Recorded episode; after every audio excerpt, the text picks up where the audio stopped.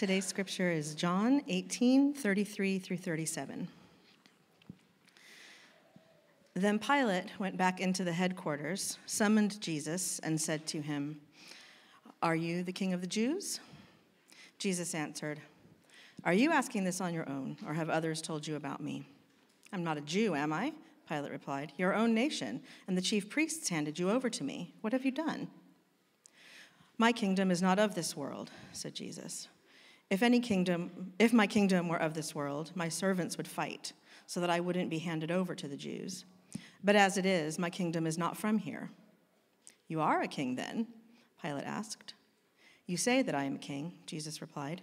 I was born for this, and I have come into the world for this, to testify to the truth. Everyone who is of the truth listens to my voice. The word of the Lord. Good morning, everyone. Uh, it's cold in here, so I might start shivering, and uh, just pardon that in advance.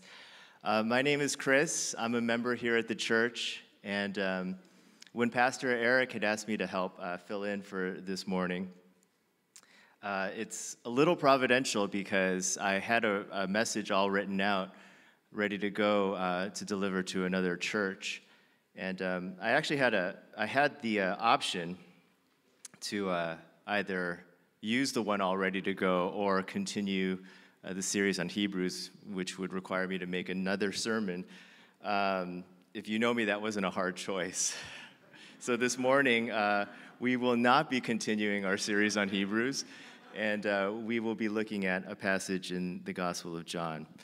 Um, this clicker is not going to work, Wilfred, so we're just going to have to go this way. So I have a, uh, a picture to show you guys. Um, that's a real city uh, it's not Narnia. It's in the uh, it's in the Arctic region of Norway, in a city called Tromsø, and uh, that's I'm pronouncing that wrong almost for sure. I don't. There's a O with a slash at the end of that. I don't know what to do with that. Um, besides just being a very beautiful uh, city, I show you this picture because this is what Tromsø right now looks like in the daytime. They are going through what's called a polar night. Uh, it's an extended period uh, without daylight.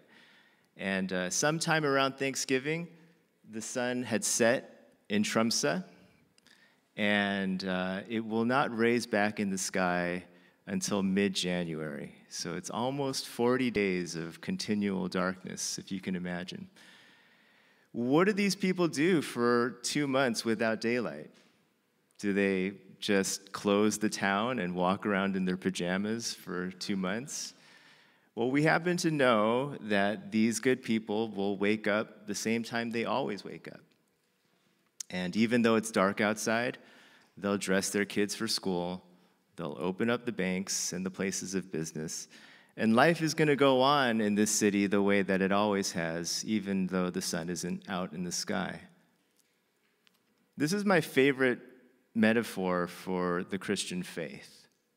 We are called to live by the light of a different day. And even though we live in a world of darkness, we're called to live as though the kingdom of God is already here. We live by the light of a kingdom whose day has not yet dawned, but it's began. It began with the resurrection of Jesus. And so we live as though the light of that kingdom shines even now shines through the darkness. And that's our theme for this morning. Uh, the next slide. Uh, the kingdom uh, that is not of this world. And we only have two headings this morning, and I know that violates the all sermons have to have three points rule. Uh, we're only going to do two. The first one is that the kingdom does not follow the world. And the second heading is that the kingdom follows the voice of Jesus. So the first uh, heading is that the kingdom does not follow the world. On our passage this morning, Jesus is on trial.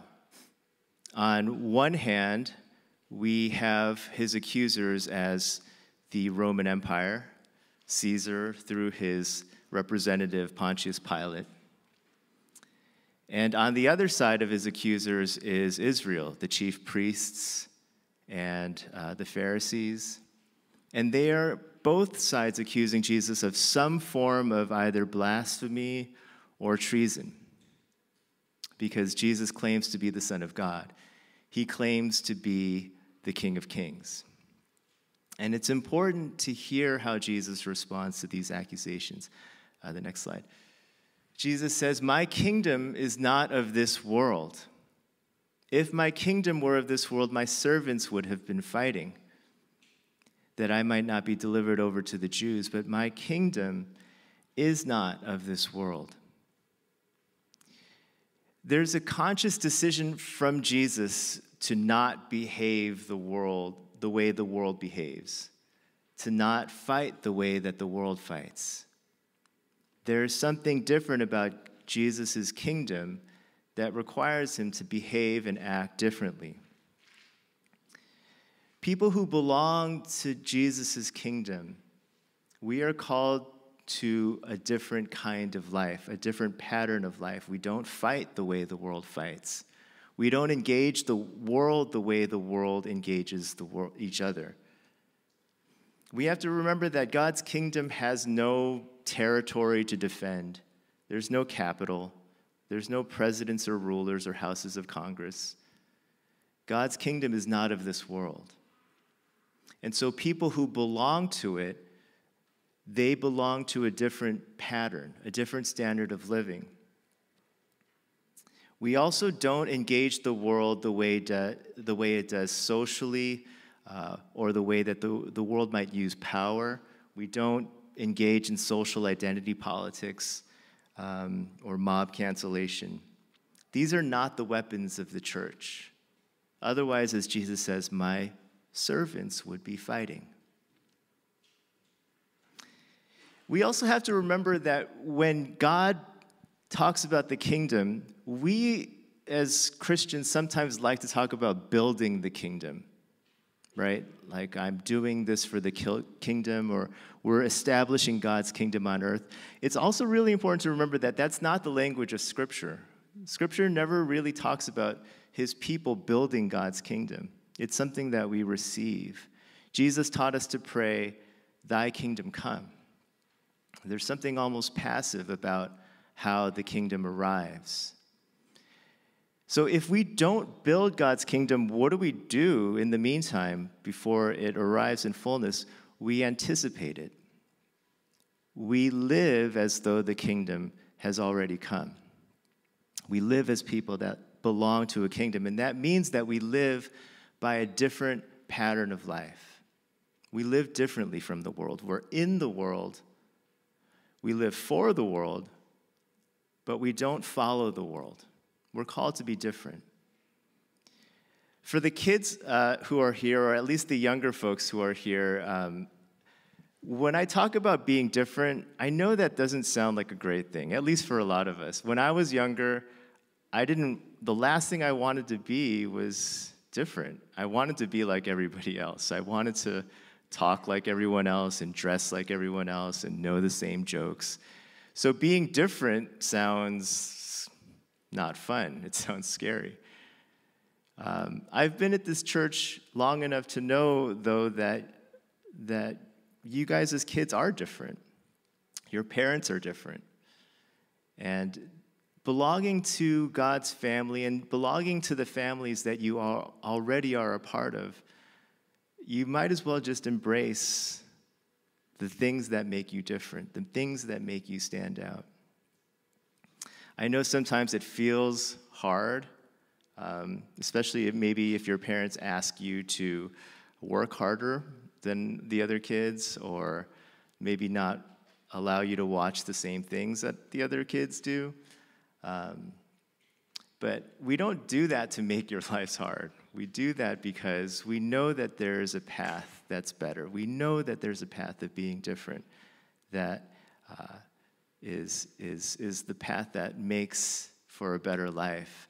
And that's the thing, that's the call for all of us who belong in God's kingdom family, now speaking to the whole church, that we are a part of God's kingdom.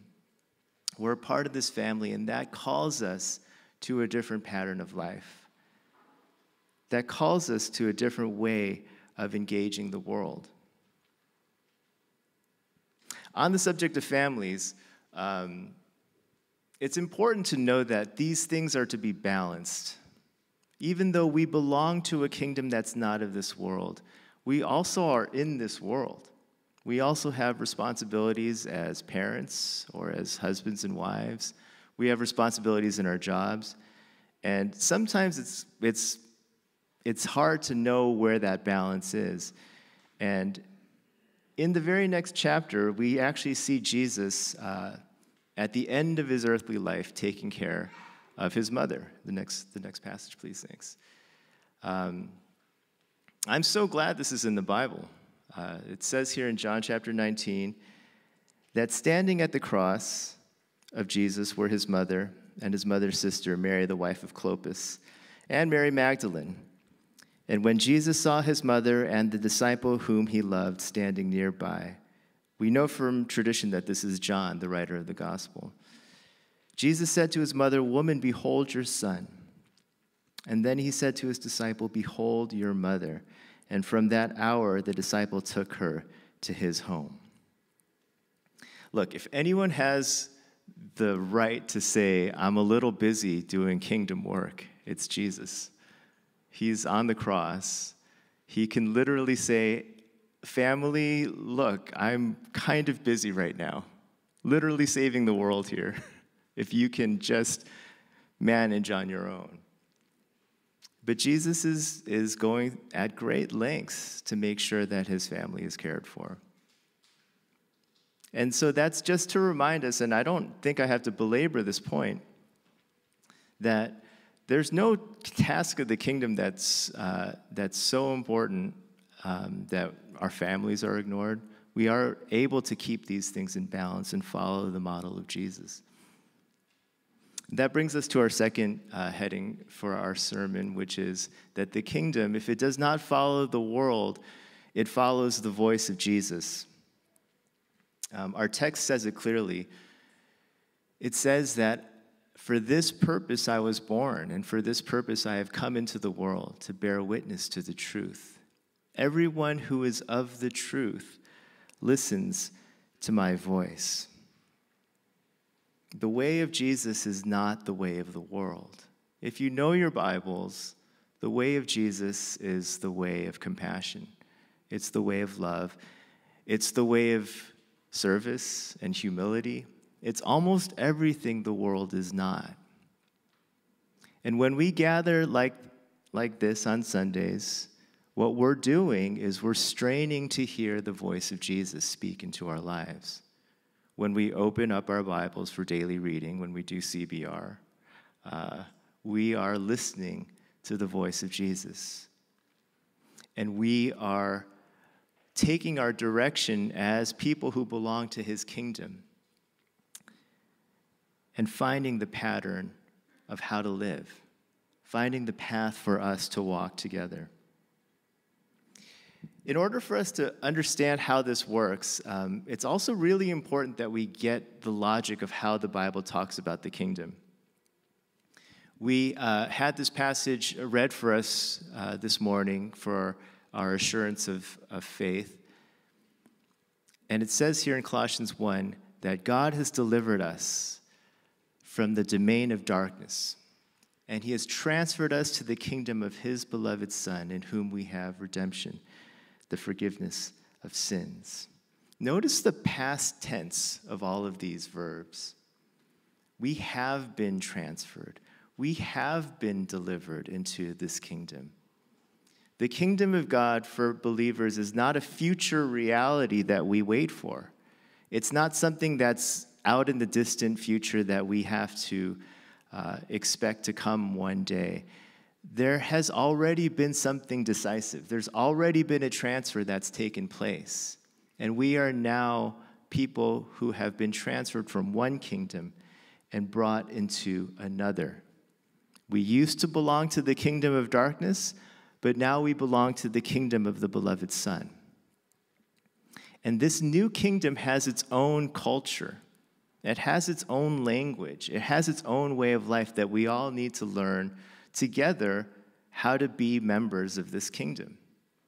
It has a way of learning how to be royal. Now, there's, uh, there's been a lot of illustrations that I've used in the past uh, to demonstrate this, but I've recently settled on one. It's a little academic, it's a little uh, advanced, but this is a smart group. I think we can, uh, I think we can get it. You guys know what this is? Sofia the First. It's a show on Disney Junior. I don't even know if they air it anymore. This show is, is after our time as parents of toddlers. Uh, when our kids were young, we were Disney Junior was just getting started, uh, like Mickey Mouse Clubhouse and uh, the Wiggles was still a thing back then. so I didn't watch Sofia, and I just when I see something like this, I just thought this is a show about how to be a princess, which I'm not interested in. But um, one day, my daughter, this is very recently, by the way, during the lockdown year, my daughter was singing the theme song to Sofia the First. My daughter's 15, but she knows the words by heart, and um, which is fine because it's a catchy song. And uh, my thinking on the show changed completely as I was listening to the lyrics of this theme song, because what I was hearing was one of the clearest illustrations of what it means to be a Christian, what it means to be a member of God's kingdom.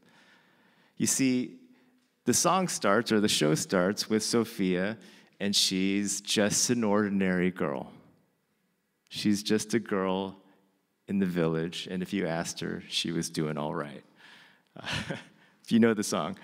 Um, but then, but then she becomes a princess overnight. I love this because she wasn't born a princess. She becomes one later. Now, how she becomes a princess is, you know, I think her mom marries into the royal family, as with all Disney princesses. The less we know, the better. You know, there's evil stepmoms, and the family situation is always strange. But Sofia, she becomes a princess, and this is the thing she doesn't know the first thing about being royal. She wasn't born into royalty. So she needs to learn. Next slide, Wilfred. She needs to learn how to do it right. That's, uh, that tall guy is Tim Gunn, um, voiced by Tim Gunn from Project Runway, and I think he's one of Sofia's teachers, you know, teaching her how to do it right. And there's so much to learn and see. She's up in a castle with her new family in a school that's just for royalty. Uh, the next slide. And so, what is she doing in this school for royalty? She's finding out what being royal is all about. Now, I hope you can see the connection. If you're a Christian this morning, you and me, we are Sofia. We used to belong to one kingdom, the kingdom of darkness, the Bible says. And that was all that we knew. We were doing all right. But we've been delivered, we've been transferred into a new kingdom, a new family. And that requires us now to learn how to live like people in this new kingdom family. It requires us to live up to a higher calling of people that belong to this kingdom, like Sofia. Now, maybe the question becomes well, what if I don't want to learn how to be a member of the kingdom? Or what if I don't do a good job? Or what if, you know, I just, I'm just not interested in, in, in, in being a good Christian in the kingdom? The next slide, please. I think there's two, one more. You know, if, if Disney Junior were realistic, we would see Sofia the teenage years. and maybe she's uh, getting shipped with this hockey player over there in the right corner, or maybe the girl in the yellow dress is causing all this drama, and maybe Sofia just wants to give up, right? And maybe she's just telling Tim Gunn, "Stop! I don't, I don't want to do this anymore." If she kind of just casts it all aside and says, I don't want this anymore. I don't want to live like this. Is she still a princess? Yeah. She might not be a good one right now. She might not be in harmony with her family. But she, nothing that she did made her a princess in the first place. And nothing she can do can undo her status as royalty. And the same thing is true of us. When we ask, you know, what if I just, you know, have done so many things and so many troublesome things and bad things that, you know, do I just, do I even go to heaven when I die? And I hope that we understand that that's just not even the right question. Sofia is called to learn how to be a member of royalty, learn how to live like a princess. We are children of God. We belong to a family that follows the voice and pattern of Jesus. Sometimes we do better jobs of it than others, but at all points along the way, our ability to learn does not determine our status as children of the King. And so, what we do together is try to learn. Um, but the order of things is key. We don't apply to get into the kingdom. There's no judge that tells us whether or not we're accepted or not. We already are. We already are in the kingdom. And what we do here is to learn how to be members of that.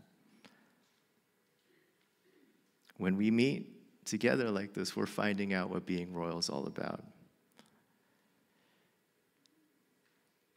You know, I remember when Irene was with us, uh, she found out that I was trying to learn German for my PhD program. And uh, so she said, okay, from now on, we're only going to speak in German to each other. and uh, if you know, well, you, none of you will, but my German is awful, especially spoken. It's almost disrespectful to Germany. so it would take a lot for me to try and practice that, you know, with another person. It was only because it was Irene you know, she had a very generous and yet really insistent way about her. so that I, you know, she got it out of me. It didn't happen all that often, but she did get it out of me, and I was able to fumble through sentences, and I would try and get out of it and speak to her in English, and she would say, Nur auf Deutsch, right? Only in German, Kris. That's a glimpse of what church can be.